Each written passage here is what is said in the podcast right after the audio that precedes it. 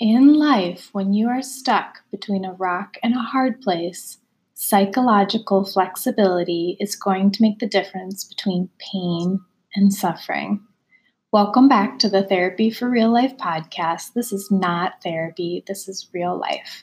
I'm your host, Anna Lindberg Cedar, and I'm excited to welcome you back to the podcast where we talk about therapy concepts and adapt them into self care strategies that you can use in everyday life. So, we finally get to talk about one of uh, the most exciting topics that um, I've heard of recently in uh, therapy research and self care.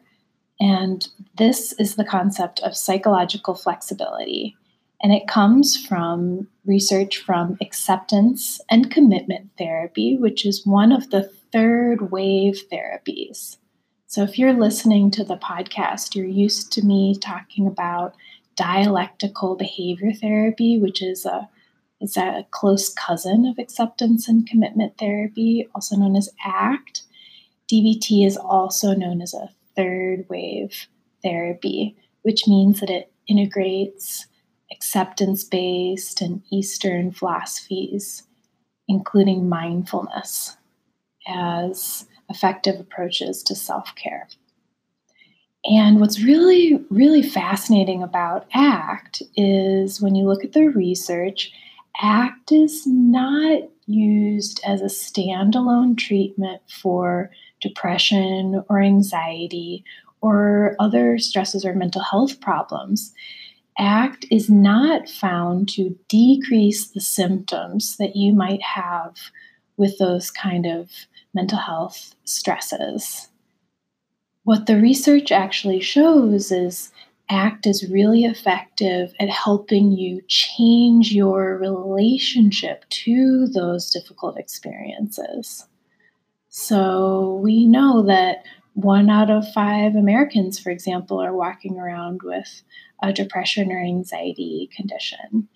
And ACT is designed to be combined with other effective strategies, such as cognitive behavioral therapy, behavioral action, traumatic processing therapies. So, what's really interesting and really cool and really empowering about ACT is it is not a standalone ingredient. It is used in combination with other effective strategies. And what's different about it, what we'll learn about when we look at psychological flexibility, is what it offers that perhaps other therapies don't, is it offers you a change in your perspective that gives you flexibility more in your outlook. Um, and then we'll look at how you combine that with your actions. Okay. So, what do we mean by psychological flexibility? Stephen Hayes is the researcher behind acceptance and commitment therapy. He created this model in the early 80s as he was trying to blend cognitive and behavioral strategies. And what's interesting about psychological flexibility is you can actually look up a visual of this if you Google ACT Hexaflex. You'll see a lot of different examples of what I'm looking at and what I'm going to explain to you. Or if you go on the therapyforreallife.com website and go to the podcast page, you'll see my show notes, including a visual of this coming from Act Made Simple, the book by uh, Dr. Russ Harris, who's also done an excellent job of explaining these concepts. So the ACT, the ACT Hexaflex is a beautiful visual of the six ingredients that we'll want to understand when we look at psychological flexibility. And one of my favorite definitions of psychological flexibility comes from uh, a little article called What is Psychological Flexibility by Tim Gordon online. And he says it really succinctly when he says that Psychological flexibility is coming in full contact with painful experiences and with uniquely chosen values while consciously choosing to act and engage in a meaningful life. So let's break that down. That very full definition gives us a lot to think about. And then when we take a closer look, we'll see each one of those six ingredients. So when you look at those examples of the ACT hexaflex, you'll see um, you'll see this web of six different ingredients in psychological flexibility, and you'll see different lines like a spider web kind of zooming between all six of them. You'll see that they're all connected. Let's look at each one of them. So, of course, acceptance and commitment therapy, like dialectical behavior therapy, is built on a foundation of mindfulness. Mindfulness is making full contact with the present moment. Basically, you are just being here now. You are in your experience. You are in your sensory experience. You are in your five senses. So, mindfulness is being fully immersed in the present no matter what. So, when we looked at that definition of psycho- psychological flexibility, coming into full contact with painful experiences, life is a full body contact sport. And mindfulness is showing up for all of that, right? Psychological flexibility is being present, opening up. Okay? And uh, an ingredient that, that is a beautiful counterpart to mindfulness, what acceptance and commitment therapy helps us understand is this idea of self as context. This is uh, pure awareness. It's based in that mindful attention and yet it's a it's a counterpart it's a complement it's a little it's a little different of a concept. It's a point of view. This is your personal point of view. And and you may think about self as concept context in a lot of different ways some people might think of it as a, a soul or a perspective or if you paid attention to the earlier episode from DBT on what is wise mind, that inner sense of knowing, that might make sense to you. But let's try this now just to get a little sense of what we mean when we look at self as context. So, if you're in a space um, where you can do this now, I encourage you to get a pen and paper, or if you don't have a pen and paper and you have your phone handy, you could just jot this down in the notes section. And if you don't have that handy, you can go ahead and pause the podcast and come back to this when you can get yourself ready. And if you're not ready now, think of a good time to do that. And when you're in a good spot, you're going to take that pen and paper, and I invite you to do this now. I want you to write down in a list over and over again, mm, 10 times, or however you can fit on the paper. I want you to write out I am over and over again. I am. Next line. I am. I am. I am. I am. And then I want you to go ahead and for the next 30 seconds or 60 seconds if you need to, I want you to fill in that list, fill in the blank. So I am blah. I am, it could be your name, it could be your bio, it could be a feeling, it could be a mood, it could be something you identify with, it could be a mental state go ahead and if you want to, go ahead and pause the podcast and do that now.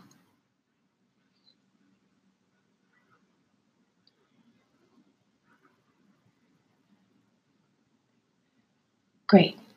Now that you've had a chance to make a really full list of I am statements, I hope you just put down whatever were the first words that came to your mind. There's, of course, no right answer to this. One thing, huh? Do you notice anything in your answer? Sometimes that just tells you a little bit about yourself. Um, sometimes you'll see a little theme. That can be interesting. Now, when we look at this idea of self as context, I want you to do something for me and ask yourself, you know, if you really had to, if you had to cross off one of those things on the list, would you stop being you? Right? So if if I had written down I am right-handed and let's say I packed up my bags and I moved to a culture where they did not um, allow right-handed folks. And let's say I had to tie my hand behind my back and only write with my left hand or only type would I stop being me? I don't think so. There's something about me that's essentially there, whether I use my right hand or my left hand. If I had written down on that list, I am tired, I am happy, I am sad, if I had filled in the blank for any other emotion, isn't that interesting? Those are feelings, those are moods that come and go. So, mindfulness brings us the awareness of those experiences, and self as context helps us understand our point of view, where we come from, how we see it, what we can see and have access to that no one else perhaps can see or understand quite like we do. I went to a wonderful training with someone presenting on acceptance and commitment therapy through the PESI network. And the way the presenter there explained self as context was made so much sense to me when he said it this way. He said, Self as context is like uh, laying out a picnic blanket on a field and the tree above might drop down leaves, and the ants might crawl over the picnic blanket and pick up the crumbs. And at the end of that little picnic, you know, you and yourself as context, you pick up that blanket and you shake it off and you roll it up and you go on with your day. That's self context. That's your point of view. So in life, maybe the experiences are not leaves or ants and crumbs, but it's more like stress and anxiety and depression, perhaps hopelessness or worry. And self context allows you to see those experiences as they come and as they go. Okay, continuing around the ACT hexaflex to understand the next ingredient in psychological flexibility is defusion. Defusion allows you to watch your thinking, watch those experiences. So when you looked at the self as context, your personal point of view and where you are looking from, where that gaze begins, whether you have a spiritual perspective on that or a scientific perspective, that gaze begins with you, and defusion is a little bit of distance. You can start to see how each one of these ingredients starts to interact when we think again about that full contact that we have with mindfulness, almost like a flow state. That is part of psychological flexibility. And almost paradoxically, Defusion is a gentle separation from. So, this is not dissociation, it is not numbing out or denying, it's not denying reality.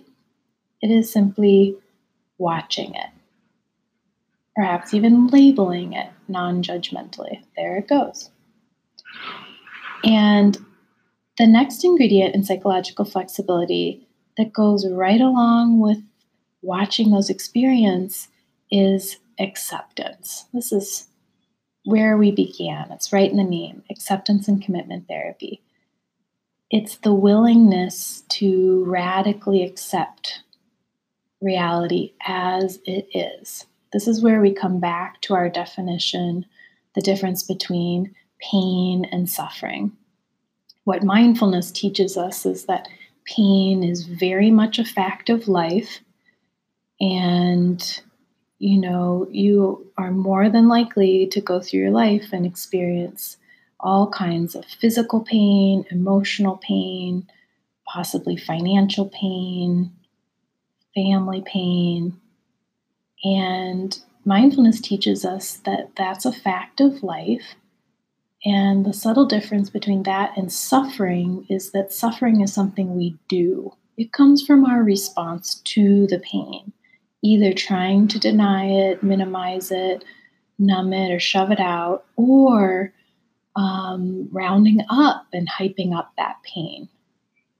So, acceptance, a very sometimes difficult skill to practice, is that opening up to the reality, whatever it is. So if you've gone through a grief or a trauma or have had painful things happen to you, you've probably gone through different kinds of reactions to those painful experiences and perhaps you've gone in and out of that feeling of acceptance and opening up. And of course, there are a couple more key ingredients. So, acceptance and commitment the counterbalance, of course, to commitment is to acceptance is commitment. It's taking committed action. It's doing what it takes. DBT would call this being effective and playing by the rules. Going back to that definition we talked about, it's consciously choosing to act and engage over and over again. So, this is the the emotional CrossFit of, you know, it is what it is with that reality acceptance and, you know, being able to see it for what it is and bringing mindful awareness to it and even a little bit of separation. And then at the end of the day, you do have to pick yourself up and do what it takes. And of course, what are you going to do? What is all of that informed by? The last of our six active ingredients when we look at psychological flexibility are your values. Now, this is knowing what matters. So, when you look at committed action and doing what it takes, all of that is going to flow from what's important to you. So, sometimes when people hear the word values, they have a flashback and they go back to Sunday school or their bat mitzvah or um, someone else's values that were passed down to them. And values could be a spiritual context, but it doesn't have to be. These are the things that are important to you. And the research from acceptance and commitment therapy, what's really powerful is we find that people report decreased suffering when they know what their values are and when they, they put their back into it they they put action behind those values. So this is when you're in when you are in a rock and a hard place situation and you don't know what to do, you don't know where to point your efforts, you don't like the options in front of you, your values are going to dictate that for you. So the you know the most personal example I can think of, um, you know, is that example of you know, the doctor who goes to work in the ER every day. And, you know, that doctor cannot have the goal, so they want to look at stress management, they can't have the goal of eliminating death, preventing and eliminating death, because we know that the very last part of life is death and that that is something that does happen and it does happen in emergency rooms where that doctor works. So that doctor, looking at their values, might discover that rather than getting hung up on the outcome, when you look at productivity, um, you may want to look at the values along the way. So that doctor may not be able to prevent death, but they sure can try to reduce suffering wherever they can. So if they do have to give a death notice or help someone in hospice, they can use compassion and practice humility and be of service and practice self care along the way. Let's say sustainability is an important value so that they can reduce as much suffering as possible. Is starting to sound a lot like burnout prevention. So knowing what you va- what you value and what your values are will help you direct your attention and be more effective when you look at committed action. When you get up in the morning on a Monday morning and you don't look forward to your day, you might notice that that sensation, that lack of value, lack of purpose. So this is where you can start to look for it. I use in my practice a values list adapted from the book The Happiness Trap. And if you go to thehappinesstrap.com um, or if you go to therapyforreallife.com, you'll see a version of this. But you could also Google values list uh, DBT also has one of these, and just look for any long list of values to jog your thinking on this and consider what your most important values are. And I would encourage you to do this experiment. Go ahead and print out one of those lists and see if you can push yourself to circle only five and of course, you can repeat this exercise on Tuesday or on Thursday, and it might even be a different answer between the morning and the nighttime. That's fine. But go and look up one of these lists for yourself and just see what you learn with one of your answer, with, with what comes to the surface. You think about those top five values. So I'm going to read through a little bit some examples from that list uh, I mentioned before from the happiness trap. So acceptance. Let me just read through some of these values and see if any of them strike a chord with you. Acceptance, being open and accepting of myself, others, life, etc. Adventure, assertiveness, authenticity, beauty, caring, challenge, compassion, connection, contribution, conformity, cooperation, courage, creativity, curiosity, encouragement, equality, excitement, fairness, fitness, flexibility, freedom, friendliness, forgiveness, fun, generosity, gratitude, honesty, humor, humility, industry, independence, intimacy, justice,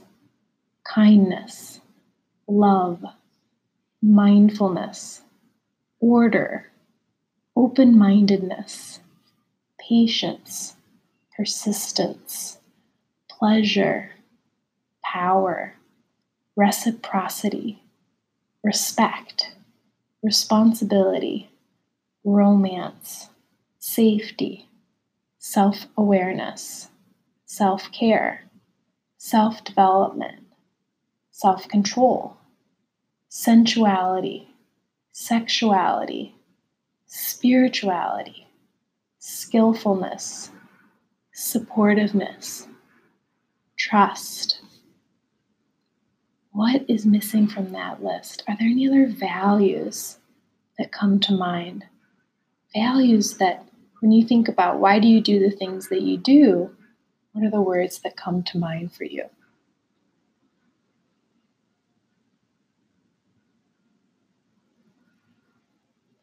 So, this is your chance to think about things that are most important to you. And what I encourage you to do between now and the next time that you come back to the podcast is, you know, think about those six active ingredients within psychological flexibility. mindfulness, values, committed action, self as context, defusion, acceptance.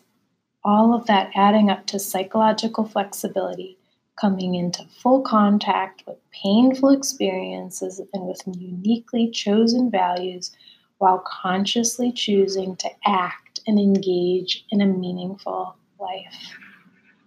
Right? So, what I want you to think about when you think about those, you know, those top five values, what do you have to cope with in pursuit of those values? So, when I mentioned that great PESI training that I went to before um, from the network of trainers, the trainer shared that one of these great metaphors from acceptance and commitment therapy is the, you know, let's think of a hockey goalie.